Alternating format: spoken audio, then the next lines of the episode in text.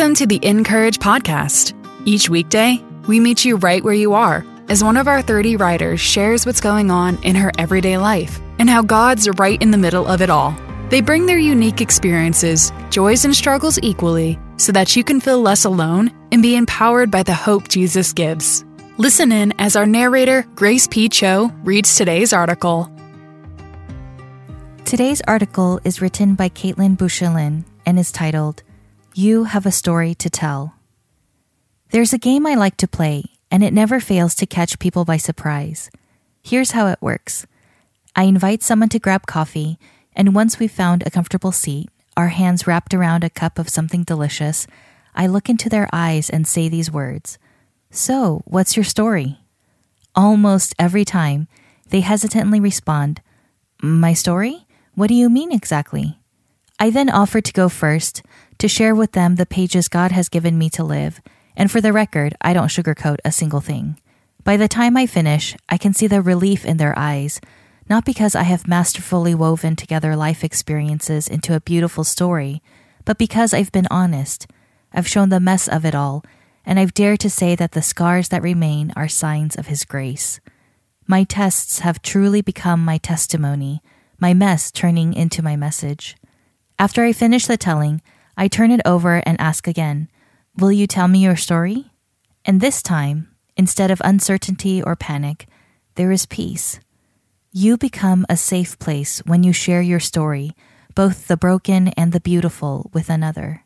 And so they begin, and every time I'm in awe of the broken off pieces and the jagged scars from the hurting places, not because they're messy, but because His grace is enough for us all, running in and washing over, healing and mending, changing and cleansing. We've all walked roads that have battered and bruised, wounding us deep. We each carry scars. I used to hide mine, the one on my head from brain surgery, and the ones on my heart from the times community walked right out, but not anymore.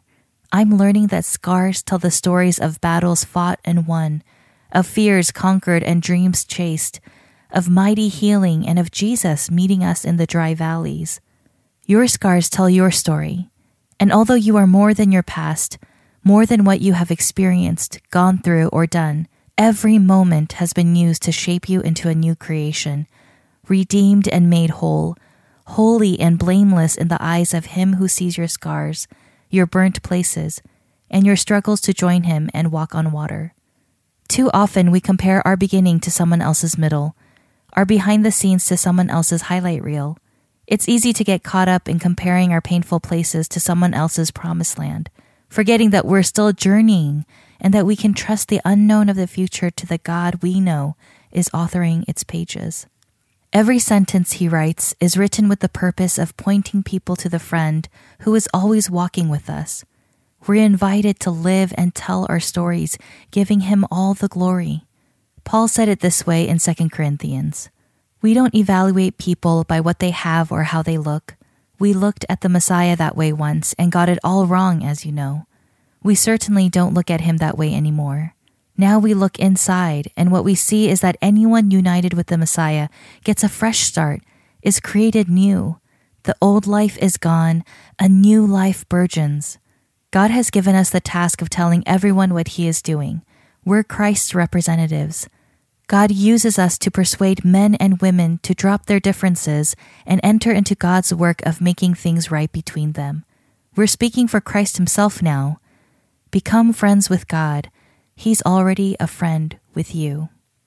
2 Corinthians 5 16 through 20, the message version.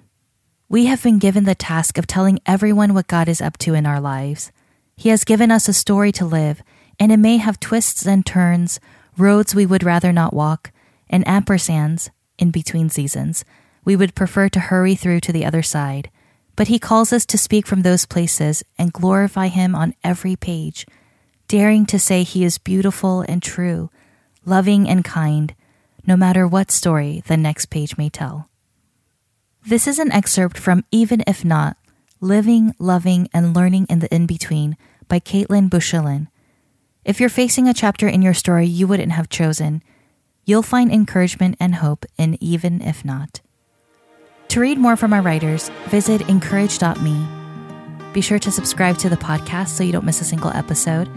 And connect with us on social everywhere at Encourage, I N C O U R A G E. We'd love to hear from you. Getting ready for Easter? At dayspring.com, you'll find just the right resources to experience Jesus in a whole new way this season. From meaningful cards and gifts to Bibles and beautiful jewelry, Dayspring has just what you need to get your heart and home ready to celebrate. Use code PODCAST10 to get $10 off any order at dayspring.com. The Encourage podcast is narrated by Grace P. Cho and brought to you by Dayspring, makers of your favorite cards, books, and gifts. Visit them today at dayspring.com.